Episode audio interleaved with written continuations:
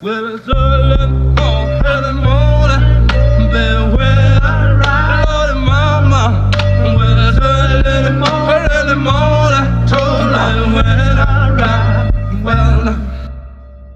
Witamy w kolejnym odcinku podcastu Kompresor. Ja mam na sobie wczorajszą podkoszulkę i same majtki, tak więc jesteśmy, gotowi do weekendowego nagrywania. Przed mikrofonami Patryk Wójcik. I Mateusz Kaczmarczyk. Chyba w taką pogodę nie da się inaczej ubierać. Trochę mamy ciepełko. E, gorąco jest, bo mam poddasze po jednej stronie, więc mam ukrop w pokoju. No co, co poradzę? Dzisiaj czytałem super mem w ogóle a propos gorąca jeszcze nadmienię. Mhm. Widziałem takiego mema, że nie wiem czy jest tak ciepło, ale chyba jest dosyć ciepło, bo właśnie przez mój pokój przebiegli rangersi szukający spadniętego Black Hawka. Nawiązując do helikopter w ogniu. Ale dobrze, zaczynamy. Ja podzielę się swoimi przemyśleniami na temat programu motoryzacyjnego The Grand Tour, czyli Top Gear w wersji 2.0 Clarksona, Hammonda i Maya, przez pryzmat porównania go z tym, jak wyglądał ten najwybitniejszy program motoryzacyjny nie tylko brytyjskiej telewizji, ale też całego świata. Podobno według niektórych obliczeń najlepiej zarabiający program BBC w historii tej telewizji. A z mojej strony pogadamy sobie o filmie Gdy sen nie nadchodzi e, w reżyserii Marka Rosso, Raso, czyli film, który dosyć niedawno miał premierę, bo miał ją 9 czerwca 2021 roku. A co masz z muzyki? Ja z muzyki mam kilka ciekawostek e, dotyczących nowych premier hip-hopowych. A ja bym chciał pogadać o pewnej postaci, czyli panie Zuzannie Irenie Jurczak, inaczej zwanej Sana i jej fenomenie w polskim popie. Postanowiłem z jakiegoś powodu, chyba troszeczkę z bezcenności, oglądać stare odcinki, te do których mam dostęp, i te specjale Top Gear, i, i te normalne odcinki codzienne, ale przeskakując na przemian z odcinkami najnowszego amazonowego The Ground Tour, wszystkich czterech sezonów. Czy ty w ogóle widziałeś Top Gear i Grand Tour? Ja byłem w ogóle, znaczy nadal jestem fanem jakby Top Gear. Pomimo tego, że Top Gear nie powstaje, czemu mówię, że jestem nadal fanem? Dlatego, że bardzo często lubię sobie wrócić do Top Geara. Jakoś ten program miał to do siebie, że kompletnie wszystko, co oglądałem już i tak mnie będzie interesowało jeszcze raz. Grand Tour ma według mnie to, że nie jest tym samym co Top Gear. Mimo, że skład jest ten sam, to według takich swoich w zasadzie spostrzeżeń, to chłopcy już nie czują tego samego, co czuli w Top Gear. To jest również moje spostrzeżenie, poparte tym, co niektórzy wspominają w internecie, co czyniło stare Top Gear tym fenomenem, którym się stało. Technicznie rzecz ujmując, zarówno Grand Tour, jak i na przykład amerykański Top Gear, rosyjski Top Gear, wykupiony chyba nawet wcześniej niż amerykański licencja, oraz wszystkie inne programy motoryzacyjne w pewnym momencie to były praktycznie to samo, co Top Gear Clarksona. Top Gear jest bardzo prostym programem w swojej strukturze. Trzech gości e, gada o super samochodach. Tam nie ma nic, czego nie można byłoby wymyślić. I technicznie to samo jest w Grand Tour. To natomiast, co zauważyłem w starym Top Gear, to to, że tam ten cały program miał w sobie taki dziwny urok autentyczności, który wiedziało się, że jest w części wyreżyserowany, ale te wszystkie ich przygody dawało takie ciągłe wrażenie oglądania realnych dziennikarzy i oni nie próbują grać, że jest problem, tylko po prostu toczą z tego wszystkiego beczkę. Oglądanie Top Gear to było jak oglądanie blooperów z filmu. Kojarzysz, co są bloopery?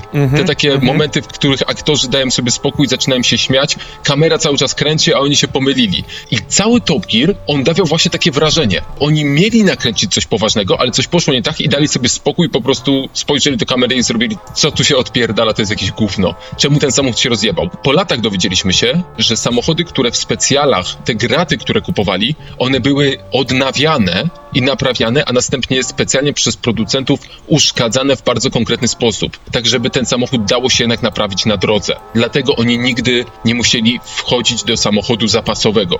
Te samochody się psuły na zamówienie. Mi się też wydaje, że Top Gear miał taki swoisty humor, humor brytyjski, który nie wszyscy kupują, ale właśnie w Top Gearze ten taki angielski smaczek kawałów i tak dalej był mega wyczuty. Obstawiam, że każdy gość w moim wieku, który się jara motoryzacją, pamięta tą magiczną listę wyścigową, w której aktorzy i piosenkarze bili swoje rekordy jakimiś śmiesznymi, casualowymi samochodami. A propos Grand Tour, nie mogę już tego powiedzieć, może też dlatego, że dorosłem i jakoś już nie czuję tego, wiesz, wow.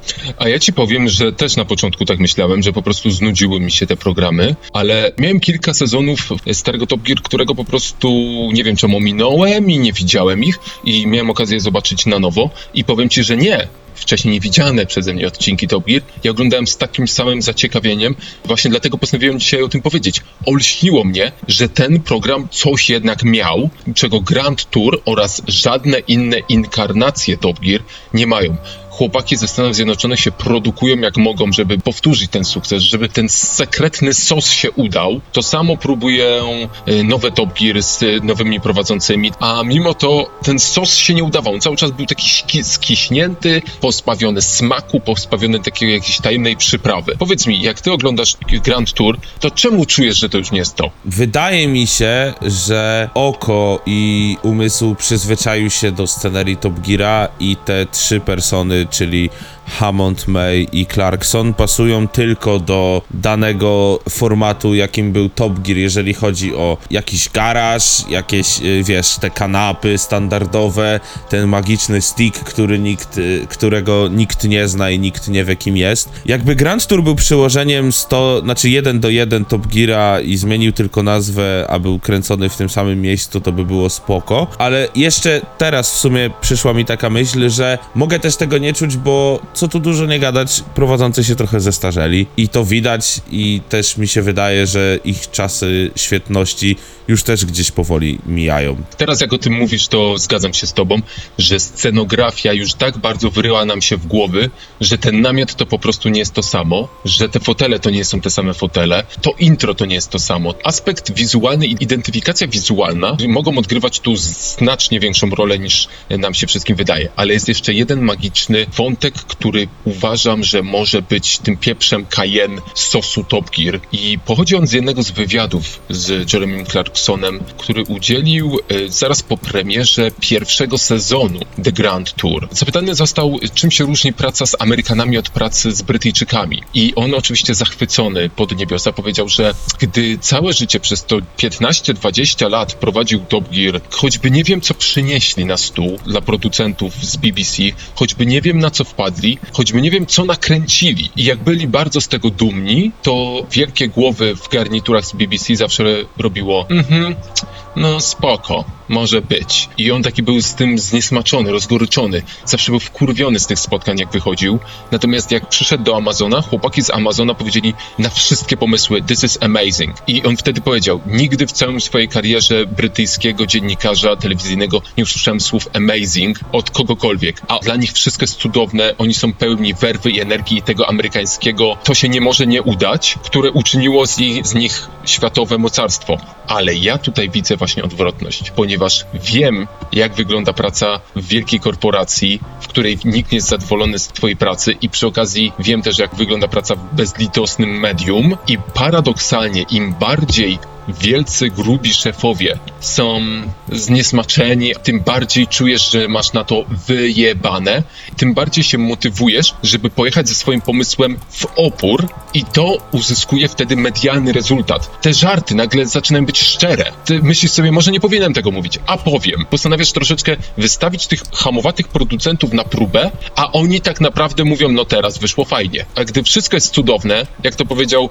e, syndrom w bajce i nie ma mocniej, jak wszyscy są super, to nic nie jest super. Nie wszystko jest takie amazing, panie Amerykańcu, tak patrząc na ten Grand Tour. Wydaje mi się, że ta przezorność, e, jeżeli tutaj mówisz o producentach, którzy nie do końca się zgadzali z każdym pomysłem, była też taka wyszukana. Poza tym Brytyjczycy tacy są, nie? Że oni raczej są tacy, mhm, very funny. I właśnie przez to Top Gear był taki no come on, tak naprawdę humor w Top Gearze to jest taka przekładka tego, co Monty Python pokazywał, nie? Czyli coś, co pozornie może nie być śmieszne, okazuje się, że potem jest takie, no zabijali kurwa żartem na II wojnie światowej, rozumiesz? Zabijali żartem. No, O to mi no, chodzi. no. I to właśnie robiło ten brytyjski humor. A w Grand Tour, no, jedyną wkładką tego humoru jest to, że są ci prowadzący i może coś mają od siebie. Jakby wszyscy się na wszystko zgadzają w, z tego, co teraz mówisz, więc trzeba mieć trochę nad sobą takiego bata, robiąc tak duży format.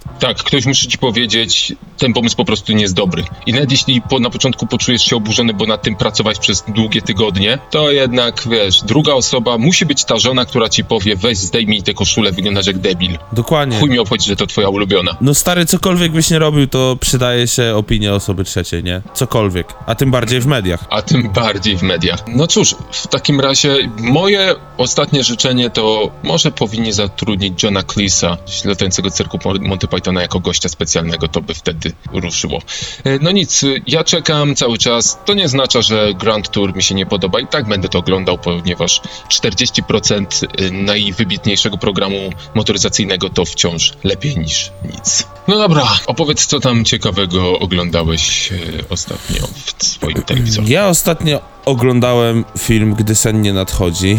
Powiem szczerze, że jest to taki kolejny film katastroficzny, który udało mi się obejrzeć, który chciałem obejrzeć i w sumie do którego namówił mnie kolega, powiedział hej sprawdź, to wcale nie jest takie złe, ale dodał, nie obejrzałem tego jeszcze do końca, ale wydaje się na całkiem niezły film. No i obejrzałem, stwierdziłem, że obejrzę cały. Powiem szczerze, że filmy katastroficzne zazwyczaj mają mniej więcej ten sam schemat, czyli jest chaos, wszystko jest nie tak yy, i nagle wszystko jest spoko i wszyscy są szczęśliwi, zadowoleni i happy ending. Tylko, że w tym filmie nie chcę oczywiście spoilerować, bo jest to nowy film, także jak ktoś chce, to sobie obejrzcie.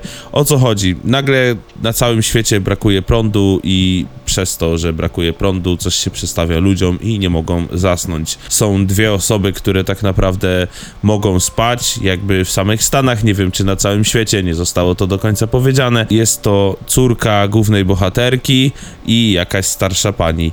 I nie spoilerując o tym, jak dalej się będzie toczyła fabuła, no to generalnie doszedłem do wniosku, że wszystkie filmy katastroficzne wyglądają mniej więcej po prostu tak samo, tylko co różni film Awake po angielsku, a po polsku, gdy sen nie nadchodzi od y, swoich rówieśników filmowych. Różni to to, że nie ma tam logiki praktycznie w większości rzeczy, które się dzieje na ekranie. Ja osobiście jestem osobą mega krytyczną, jeżeli chodzi o szukanie takiego realizmu, bo skoro ktoś robi film katastroficzny, no to hello, powinien być tam realizm, skoro ma być jakaś tam katastrofa, którą człowiek sobie powie, no mogłoby do tego dojść w naszym prawdziwym życiu. A tutaj czasami logika po prostu umiera.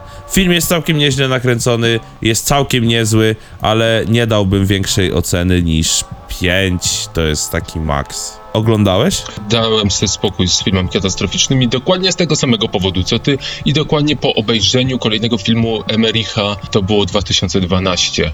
I wcześniej oglądałem film Pojutrze, który opowiadał o tym, że cała Ziemia zamarzła i zobaczyłem, że to jest dokładnie ten sam film, że można go puścić jeden obok drugiego i one się pokrywają. To był też ten okres, w którym y, efekty specjalne wielkich zniszczeń przestały robić na mnie wrażenie. Komputery y, zaczęły być na tyle dobre, że w grach zaczęło się to pojawiać. To zaczęło być obecne w Call of Duty, w Battlefieldach i w innych grach wielkiego rozmachu. Jak pojawiał się kolejny wielki film katastroficzny, to ja po prostu nie miałem powodu. Podświadomie myślę sobie, nie, nie chcę. Ale w takim razie, co można byłoby ciekawego zrobić z tym filmem o prądzie? Znaczy, ja nie jestem reżyserem i nie byłem w szkole filmowej, zresztą jak dobrze wiesz i wiecie, ale zauważyłem, że filmy katastroficzne robione są według jakiegoś chorego schematu, że tak jak ty powiedziałeś, można jeden koło drugiego położyć i nawet wydaje mi się, że linia chronologiczna z wydarzeniami, że w tym momencie jest boom, w tym momencie się dzieje to, w tym momencie spada samolot, w tym momencie oni są wystraszeni, bo coś wyskoczyło na nich albo coś im spadło na głowę. Może po prostu lekarstwem na to wszystko jest włożenie w to większą, większej ilości logiki, może przełożenie trochę realnych zdarzeń na ten cały film katastroficzny. Nie wiem. Film, w którym pada prąd i ludzie przestają spać, z góry, no nie brzmi to dla ciebie tak trochę czemu? I w sensie, o co chodzi? I co, ludzie przestają spać i to jest ta cała tragedia? W sensie nie znajdują na to leku? Bardziej brzmi moim zdaniem logicznie to, że umierają ludzie i nagle się budzą i masz wielki atak zombies ze szpitala. To bardziej logicznie dla mnie brzmi. Ten film jest taki, czy no może taki nie jest, ale ja mam takie odczucie, że był sobie pan Mark Raso i powiedział, ej, zrobimy film. Ej Mark, a masz jakiś pomysł na ten film? A nie wiem, no ostatnio nie sypiam. Może byśmy zrobili film o tym, że ludzie nie mogą spać? Genialne, bez sens. Dla mnie bez sens. A jest, jest w ogóle wytłumaczone w tym filmie, co ma jedno do drugiego? Powiem szczerze, że usnąłem tyle razy na tym filmie, że może w którymś momencie to zostało wytłumaczone, ale tak ten film był nudny, że nie, nie mam pojęcia. Tam w ogóle są jeszcze jakieś pociągnięcie religii pod to, że to jest jakieś, wiesz, że to jest niby jakieś błogosławieństwo, że tak, kara boska, ale że jest błogosławieństwo, że wśród nas jest ta jedna, która śpi. No, nie polecę tego filmu. W sensie, chcecie to sobie obejście. Chyba w ogóle dawno nie było jakiegoś katastroficznego filmu, nie? Tak mi się wydaje. Nie, nie wydaje mi się. Ten format się właśnie troszeczkę wyczerpał i teraz widać dlaczego. Pięć. Y, Chcesz to sobie obejść, ale zero zajawy, powiem szczerze. A jeśli chodzi o muzyczkę? No, o, z muzyczką zajawa jest totalnie. Chciałbym poruszyć y, postać pani Sana, która w ogóle na Wikipedii jest oceniona jako producentka muzyki, uwaga, quality pop. I quality to ta muzyka jej jest, moim zdaniem. Mm, Czyżby y, był tutaj... mów, mów. Dla mnie na przykład Sana jest osobą, która poruszyła w zasadzie osoby niesłuchające takiej typ, takiego typu muzyki. Dwie płyty, Królowa Dram i Irenka, czyli jedna y, po drugiej praktycznie. Pierwsza platynowa, druga złota. Poruszyły tak bardzo, że uwierz mi, obserwując ludzi, którzy słuchają strasznie, są za takie konserwatywne podejście, jeżeli, słuchanie, jeżeli słuchają swojej muzyki. Sana jest tym, co łączy w ogóle jakby obyczaje, w ogóle postrzeganie na muzykę. Wokół mnie jest masa ludzi, którzy się Sana jarają tak po prostu, że tak po prostu. Przy czym pani Zuzanna Irena Jurczak jest bardzo przyjemną, przynajmniej tak wychodzi na wywiadach, nie wiadomo tak naprawdę jaka jest naprawdę, ale jest bardzo przyjemną i skromną dziewczyną. Powiem szczerze, że mnie gdzieś kupiła tym swoim formatem, tą swoją muzyką, tym swoim głosem, tym bardziej, że sama z siebie jest skrzypaczką, z tego co pamiętam, więc gdzieś muzykę ma we krwi. A tobie jak się podoba pani Sana? Ja kojarzę oczywiście, tak jak każdy, bo po prostu jest no, w każdej rozgłośni obecna. Jej kawałki są bardzo, bardzo popularne. Bardzo często jest promowana przez stacje zarówno TVN, jak i TVP, co jest elementem w naszym kraju. Ona i według mnie zalepiła taką niewidzianą od 3-4 lat niszę muzyki soft-popowej, normatywnej muzyki soft-popowej. Królem tej muzyki swego czasu był Piasek, który śpiewał bardzo przeźroczyste e, utwory, które można puścić w dzień, w nocy. One nie są ani za szybkie, ani za wolne. Teksty są takie, że po skończeniu piosenki nie pamiętasz, o czym Piasek śpiewał, ale jak słuchasz, to nie boli cię to żen żenadą jakąś, że jest to głupi tekst. Są takim muzyką popową tła dla takiego przyjemnego relaksu i w, od kilku lat był z tym problem z tego typu gatunkiem muzyki, bardzo potrzebnym, e, ponieważ że hip-hop zdominował em, rynek muzyczny światowy i e, muzyka elektroniczna, EDM, wszystkie rozgłośnie napierdalają o 12, 11 jedziesz do pracy, karmisz dziecko, jesteś w sklepie, a RMF Max ci, ci napierdala muzykę jakby była trzecia w nocy, a ty byłbyś w Amsterdamie w, na rave party. Jesteś smutny, y, jesteś wesoły, a w RMF Maxie cały czas leci kurwa David Guetta, nie? A przecież każdy z nas czasami potrzebuje sobie posłuchać relaksującej muzyki, bo stoi w korku i nie chce stać w korku przy, ym, przy Faded i największym bęgerze w tej stronie kurwa Mississippi, tylko żeby sobie ktoś ładnie, ładna dziewczyna, ładnie, z ładnym głosem zaśpiewała prościutką piosenkę o tym, że zakochała się w chłopcu i że świat jest trochę jak jazz. Czasami trzeba po prostu spojrzeć na rzecz, która jest lekko kremowa i pomyśleć, hmm, ale smaczny kolor. Czyli jak ty Sana postrzegasz? Ja uważam, że jest bardzo potrzebna, ale z drugiej strony ma też y, swoją toksyczną stronę wśród fanów i są to fajnopolacy. Kojarzysz fajnopolaków? Fajno Polacy. Nie, ale chcę słyszeć definicję. Y, lekko stronniczy ostatnio mówili o Fajnopolakach. Wcześniej została napisana książka My Fajnopolacy. Fajnopolacy to jest taka nowa odmiana Japiszona, który się wytworzył e, w Warszawie głównie i promowany jest głównie przez stację TVN. E, Są to ludzie, którzy są fajni i tą fajnością chcą się posrać. Jak powiedziałeś, że Sana tworzy quality pop, to to jest coś, co powiedziałby Fajnopolak. Fajnopolak nie słucha muzyki, która mu się podoba. On słucha po prostu dobrej e, muzyki. Fajnopolak to jest gościu, który pracuje w firmie, która dużo zarabia, jest korpo, ale pozwalają mu nosić trampki. E, ale jak ogląda filmy, to nie ogląda tych filmów, które mu się podobają, tylko ogląda te, które akurat są w Cannes i są e, nominowane do Oscara. I jak ma półkę z książkami, to żadnej nie przeczytał. Ale wiesz, no muszę mieć e, książki tego pisarza, no Damn boy, nienawidzę takiego typa, tak, oj, nie, nie oj, a, nie lubię takich, takiego typu ludzi. Powiem ci teraz tak, Sanach z jazzem, sztampowym e, singlem, Ale jazz, była w tak? Dzień Dobry TVN, tak, i była w Dzień Dobry TVN i jest Sanach, ale jazz i nagle wszyscy prowadzący z tym, z tym młodym, jakże on się kurna nazywa, e, Heizerem, zaczynają tak w chuj awkward tańczyć przy tej muzyce. Jeden zaczyna robić sobie selfie i robić natychmiastową relację na swojego Insta. Druga zaczyna się tańczyć jakieś wygibasy Tasana, która jest ewidentnie odpięta od mikrofonu, bez... ona tam wygląda jakby się zaraz O miała nie, udusić. Jajca on, jak man. Gitarzysta po prostu w połowie utworu chyba daje sobie spokój z łapaniem chwytów. Masakra. Patrząc na Sanę, to mi się wydaje, że ona czuła dosyć mocno cringe, patrząc na to wszystko, bo ona jest poniekąd osobą, która, y, no jest muzykiem, no jest skrzypaczką, więc raczej dla niej muzyka to jest taka rzecz, nie wiem, oczywista, taka rzecz Tak, na pewno tak, na pewno prosto tak. gdzieś tam z serca i tak dalej. I ona jest sama w sobie skromna, bo patrząc na wywiady, y, chyba, że ją ktoś tak PR-owo prowadzi. Jesteśmy dziennikarzami, więc wiemy, jak to z kuchni wygląda, że bywa też często, że ktoś kogoś prowadzi PR-owo tak, a tak naprawdę ta osoba jest totalnie w ogóle skrajna, inna do, niż do swojego wizerunku w telewizji. Ale przyjmując, że jest taka skromna, jak jest na wywiadach, to dla niej tacy fajno Polacy to był taki, a mech. To jest, wiesz, to jest to wstydliwa publiczność, która dla niektórych raperów, na przykład dla niektórych raperów wstydliwą publicznością jest to, że słuchają ich, nie wiem, ośmiolatkowie, dwunastolatkowie, wiesz o co chodzi? Ale ogólnie, jeżeli chodzi o twórczość Sanach, no ja na przykład bardzo kupuję. Lubię sobie posłuchać tej muzyki. Jest taka, taka inna. No jest tym quality popem. No nie można powiedzieć, że nie. No jest tym quality popem. Takim bardziej, że tak powiem, wymagającym od artysty czegoś więcej niż zagrania tego samego. A poza tym miała swój y, epizod, miała taką jedną, jeden taki utwór, Invisible Dress z Maro Music i Skytech Re- i to był, no tam Skytech Remix, nieważne, no nie? Ale jak nie wiedziałem, że to jest Sana i to usłyszałem w radiu, mówię, okej, ktoś z zagranicy puścił kawałek całkiem niezły, taki właśnie lekki, delikatny EDM-ik, to nie? Ale potem mówię, ty, to jest Sana. Ło, fajny akcent, props.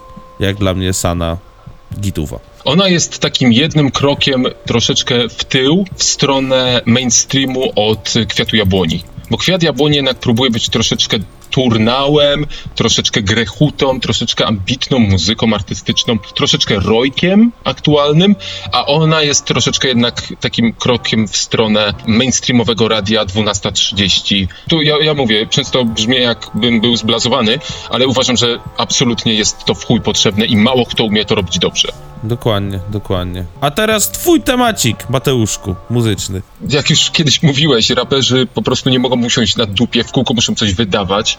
E, pojawiły się informacje o dwóch zap e, zapowiedziach. Jedna należy do Vince'a Staplesa, polska języka bardzo trudna, zwłaszcza jak się mówi e, o angielskich wykonawcach anglojęzycznych, a drugi to jest Tyler, the Creator. Wow, Em, uderzyłeś w dwie bardzo ciekawe osoby, jeżeli chodzi o rap. No właśnie wiem, dlatego postanowiłem to obrócić. Law of Averages, tak się nazywa singiel Vince'a. Dla Tylera, The Creatora jeszcze nie słyszałem, ale wiem, że nazywa się Lumberjack.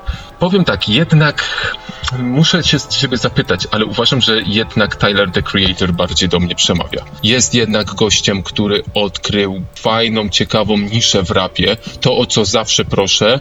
I Tyler the Creator znalazł z jednej strony takie, że on nie jest żenujący, a przy tym znalazł taki zupełnie nowy kąt do opowiadania swoich historii i do rozgryzienia tego gatunku, jakim jest rap. Ja ci powiem tak. Tyler jest osobą, która krzyczy jebać rap czasami. I Tyler jest osobą, którą można nazwać śmiało chyba hipsterem, jeżeli chodzi o ten gatunek muzyczny, w tym gatunku muzycznym. Tylerowi jest bliżej, o, powiem tak, Tylerowi y, jest bliżej do Kaniego Westa, a Vince'owi jest bliżej do Kendricka Lamara. To tak można ci powiedzieć, tak określić, jak to wszystko wygląda. W chuj, w chuj tak jest. Najnowszy teledysk y, Vince'a wygląda jak, najno, jak tamten sławny teledysk y, Lamara Chodzi ci pewnie o King Kunte. King Kunda, tak. To teledysk wygląda prawie, widać, że chyba ci sami goście byli zatrudnieni, bo te same efekty można zauważyć. I prawdą jest, absolutnie strzeliłeś w dziesiątkę. Ja tego, nie zdawałem sobie z tego sprawy, ale jak mi to powiedziałeś, to